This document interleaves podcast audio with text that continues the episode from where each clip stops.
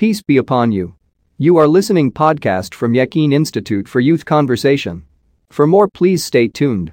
أعوذ بالله من الشيطان الرجيم بسم الله الرحمن الرحيم لا جناح عليكم إن طلقتم النساء ما لم تمسوهن أو تفرضوا لهن فريضة ومتعوهن على الموسع قدره وعلى المقتر قدره متاعا بالمعروف حقا على المحسنين ഭാര്യമാരെ സ്പർശിക്കും മുമ്പോ അവരുടെ വിവാഹമൂല്യം നിശ്ചയിക്കും മുമ്പോ ത്വലാക്ക് ചെയ്യുന്നതിൽ തെറ്റൊന്നുമില്ല ധനികനും ദരിദ്രനും തങ്ങളുടെ കഴിവിനനുസൃതമാം വിധം ജീവനാംശം മാന്യമായി നൽകണം മുസ്ലിങ്ങളുടെ ബാധ്യതയാണിത് وإن طلقتموهن من قبل أن تمسوهن وقد فرضتم لهن فريضة فنصف ما فرضتم إلا إلا أن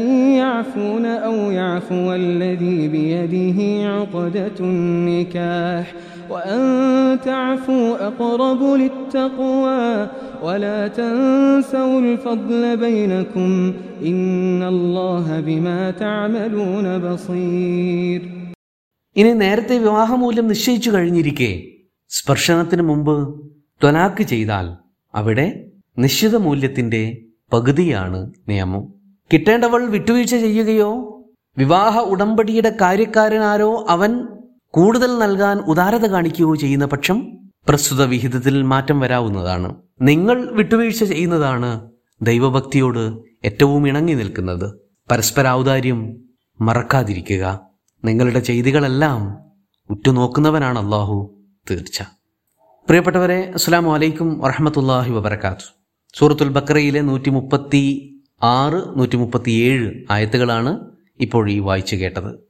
അത്രമേൽ പതിവില്ലാത്ത രണ്ടിനം തൊലാക്കുകളാണ് ഇന്നത്തെ ഈ ഭാഗത്തെ പ്രമേയം. നിക്കാഹ് കഴിഞ്ഞ് പരസ്പരം ഒന്നിച്ച് താമസിക്കും മുമ്പ് ത്വലാക്ക് ചെയ്യാമോ? ഇല്ലയോ? ഇതാണ് ഒരു വിഷയം.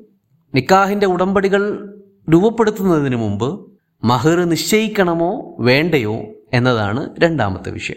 രണ്ടിന്റെയും വിശദാംശങ്ങളിലേക്ക് നമുക്ക് കടന്നു ചെല്ലാം.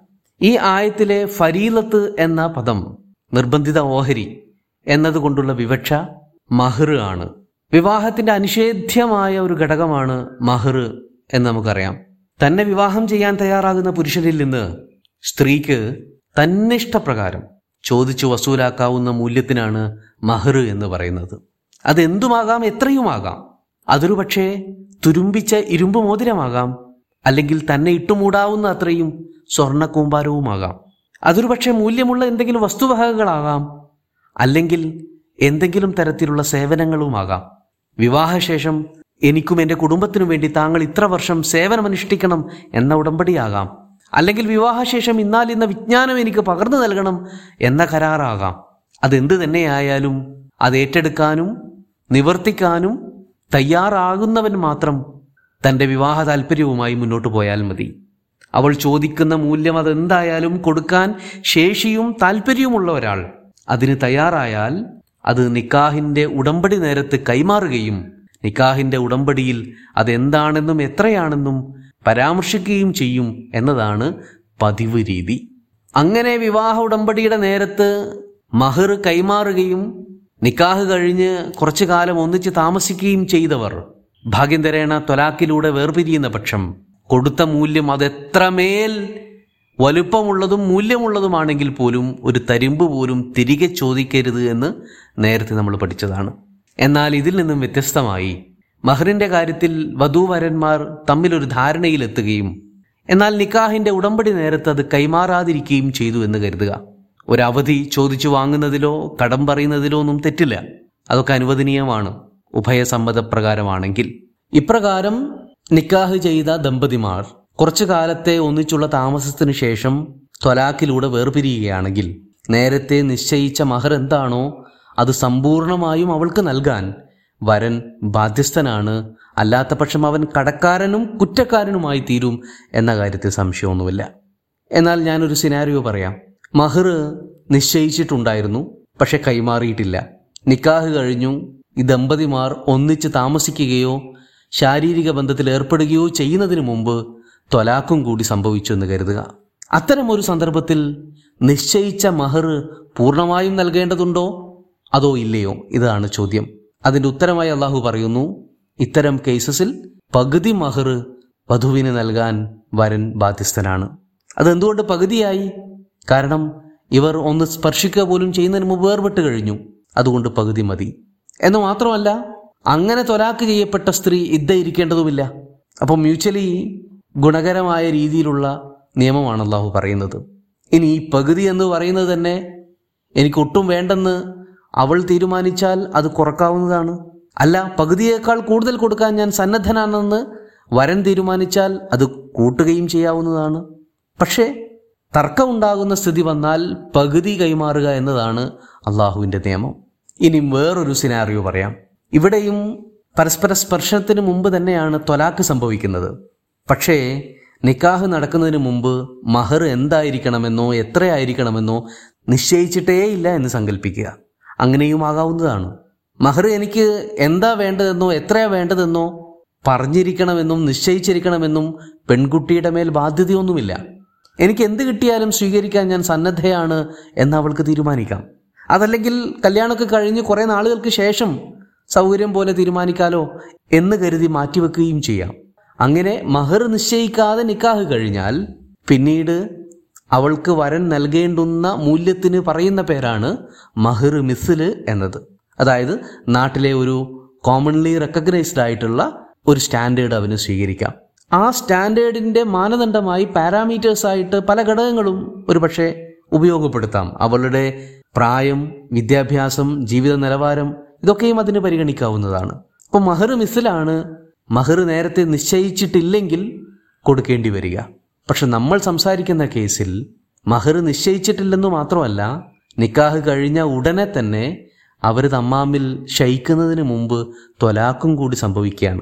അത്തരം പശ്ചാത്തലത്തിൽ മഹറായി ഒന്നും തന്നെ നൽകേണ്ടതില്ല എന്നതാണ് അള്ളാഹു പറയുന്ന നിയമം. ഇവിടെയും ഇദ്ദ വേണ്ടതില്ല സ്വാഭാവികമായും. പക്ഷെ മഹറായി ഒന്നും നൽകുന്നില്ലെന്ന് കരുതി വെറും കൈയോടെ മടക്കി അയക്കാമോ?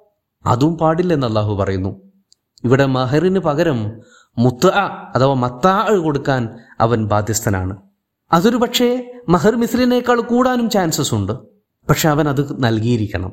ഇനി അഡീഷണലി ഒരു കാര്യം പറയട്ടെ. ഏത് തരത്തിൽ ഏത് വിധേന ത്വലാക്ക് ചെയ്യപ്പെടുന്നവളും അല്ലെങ്കിൽ വിധവയാക്കപ്പെടുന്നവളുമായ മുഴുവൻ സ്ത്രീകൾക്കും മുത്തക്കുള്ള അർഹതയുണ്ട് അവകാശമുണ്ട് എന്ന് ഇൻഷാല്ല അള്ളാഹു തന്നെ രണ്ടായത്തുകൾക്കപ്പുറം വിവരിക്കുന്നതാണ്. അപ്പോൾ ഏറെക്കുറെ കാര്യങ്ങൾ മനസ്സിലായിട്ടുണ്ട് എന്ന് കരുതുകയാണ്. ഇൻഷാല്ല ഇനി നമുക്ക് ആയത്തിലേക്ക് കടക്കാം. ആയത്ത് വിവരിക്കുന്നതോടൊപ്പം തന്നെ ചില വാക്കുകളെക്കുറിച്ച് കുറച്ചുകൂടെ വിശദാംശങ്ങൾ ചിക്കി ചെയ്യാൻ ശ്രമിക്കുകയും ചെയ്യാം. ലാ ജുനാഹ ആലയിക്കും ഇൻ തൊല്ലക്തുമുൻ നിസാ.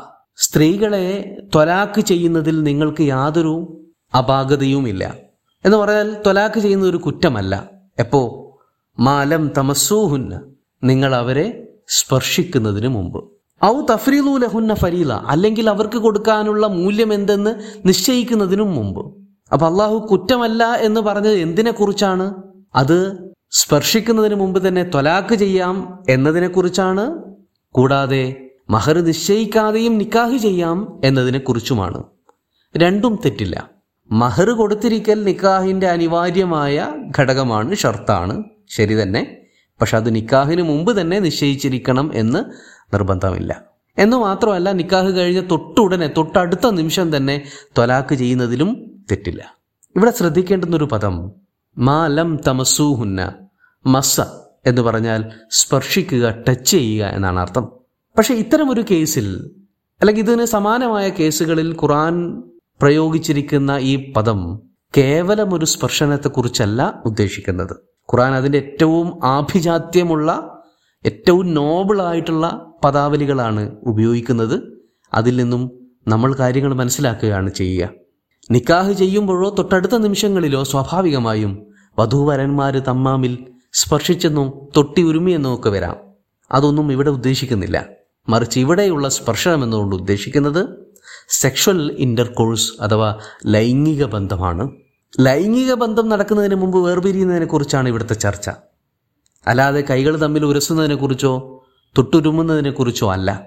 അപ്പൊ അതിൽ നിന്ന് നമുക്ക് മനസ്സിലാക്കാം ഭാര്യയും ഭർത്താവും ഒന്നിച്ച് ഒരിടത്ത് കഴിയുക എന്നതാണ് ഇതുകൊണ്ട് ഉദ്ദേശിക്കുന്നത്.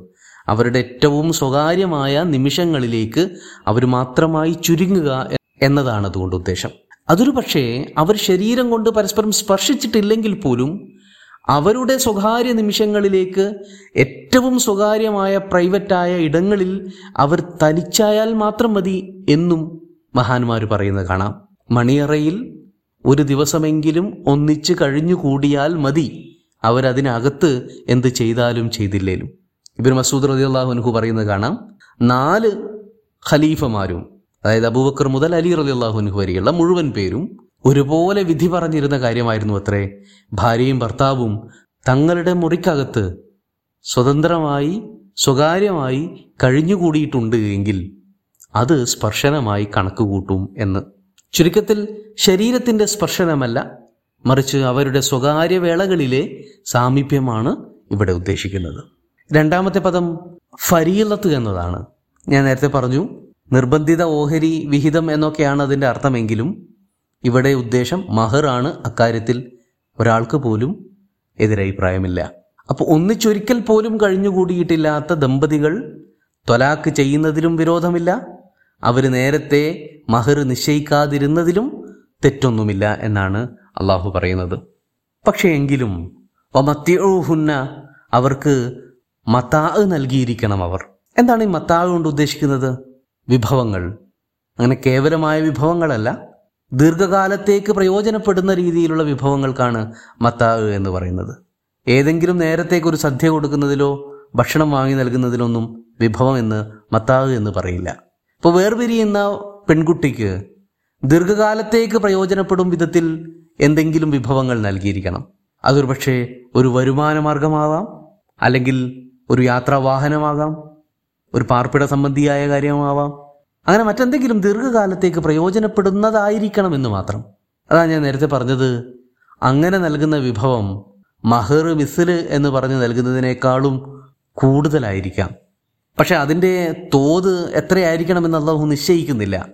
അത് സബ്ജക്റ്റീവായി വിടുകയാണ്. അലൽ മൂസൈ കതറുഹു നല്ല വിശാലതയുള്ളവന് തന്റെ ശേഷിക്കനുസരിച്ചും. വ അലൽ മുക്തിരി കതറുഹു ഞെരുക്കവും ഇടുക്കവും അനുഭവിക്കുന്നതിന് അവന്റെ ശേഷിക്കുമനുസരിച്ചാണ് മത്ത അംബിൽ മാറൂഫ് മാന്യമായ രീതിയിൽ മത്ത നൽകേണ്ടത്. അപ്പോൾ കൊടുക്കപ്പെടേണ്ട വിഹിതത്തിന്റെ തോത് നിർണയിക്കുന്നില്ലെന്ന് മാത്രമല്ല വേർപിരിയുന്നത് എത്ര നേരത്തെയാണെങ്കിലും എത്ര വൈകിട്ടാണെങ്കിലും ശരി ഏറ്റവും മാന്യമായ മര്യാദാപൂർണമായ രീതിയിലായിരിക്കണം എന്ന് അള്ളാഹു നിഷ്കർഷിക്കുകയാണ്.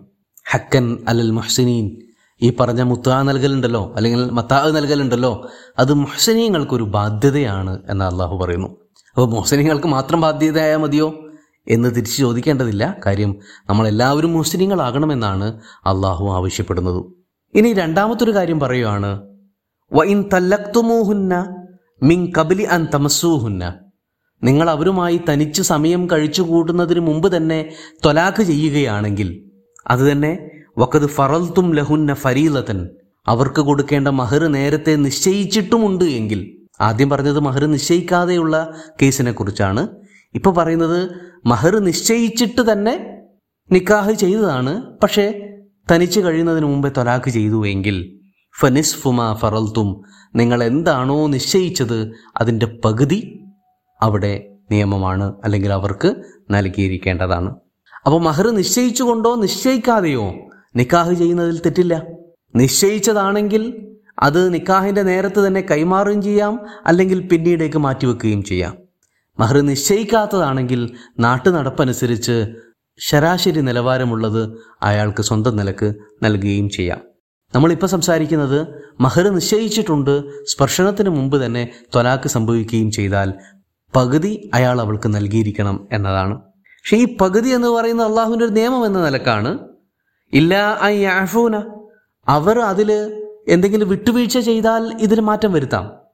എനിക്ക് പകുതി തന്നെ വേണമെന്നില്ല. കുറച്ച് കുറഞ്ഞാലും കുഴപ്പമില്ല എന്ന് പെൺകുട്ടി പറയുകയാണെങ്കിൽ പകുതി എന്ന നിയമത്തിൽ ഇളവ് വരുത്താം.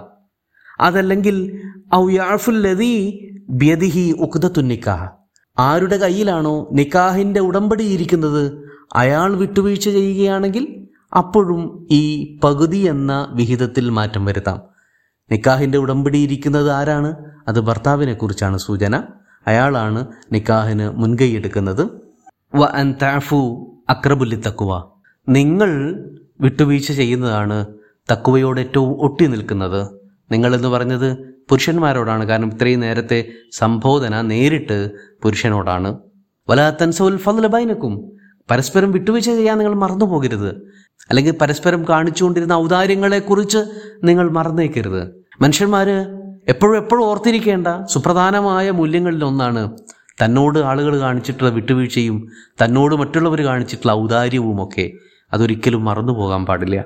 ഇന്ന് അള്ളാഹ് ബിമാ തമലൂന ബസീർ. നിങ്ങളുടെ ഓരോ ചലനങ്ങളും അള്ളാഹു സൂക്ഷ്മമായി നോക്കി കാണുന്നുണ്ട് എന്നും ഓർത്തിരിക്കുക. അപ്പോൾ ന്യായമായ കാരണങ്ങളുണ്ടെങ്കിൽ ഏത് നേരത്തും ത്വലാക്ക് സംഭവിക്കാം.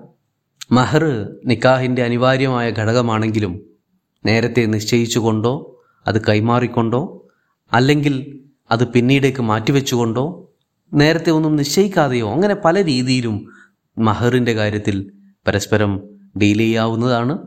ത്വലാക്ക് ഏത് വിധേന ഏത് ന്യായത്തിന്റെ പുറത്ത് ഏത് രൂപത്തിൽ സംഭവിച്ചാലും സ്ത്രീക്ക് മുതക്കുള്ള അവകാശമുണ്ട്. അത് ഒരു പക്ഷേ വിധവയാണെങ്കിൽ പോലും അവൾക്ക് അവകാശമുണ്ട്. തുടങ്ങിയ വിശദാംശങ്ങൾ ഇൻഷാല്ല വരാനിരിക്കുന്നുണ്ട്. അപ്പോൾ ആകത്തുക ഇത്രയും നേരത്തെ വിശദാംശങ്ങളിൽ നിന്നെല്ലാം നമ്മൾ മനസ്സിലാക്കുന്നത് മനുഷ്യബന്ധങ്ങൾ ഏറ്റവും നൈർമല്യമുള്ളതും ഔദാര്യാപൂർണവും ഗുണകാംക്ഷാപൂർവവുമായിരിക്കണം എന്ന് തന്നെയാണ്. അടുക്കുമ്പോൾ ഏറ്റവും നന്നായി അടുക്കുക വേർപിരിയുമ്പോൾ ഏറ്റവും വേദന കുറഞ്ഞ രീതിയിൽ വേർപിരിയുക എന്നതാണ് നമ്മൾ ശ്രദ്ധിക്കേണ്ടുന്ന കാര്യം. അള്ളാഹു അനുഗ്രഹിക്കുമാറാകട്ടെ. അസ്സാം വലൈക്കും വാഹമത്തുള്ള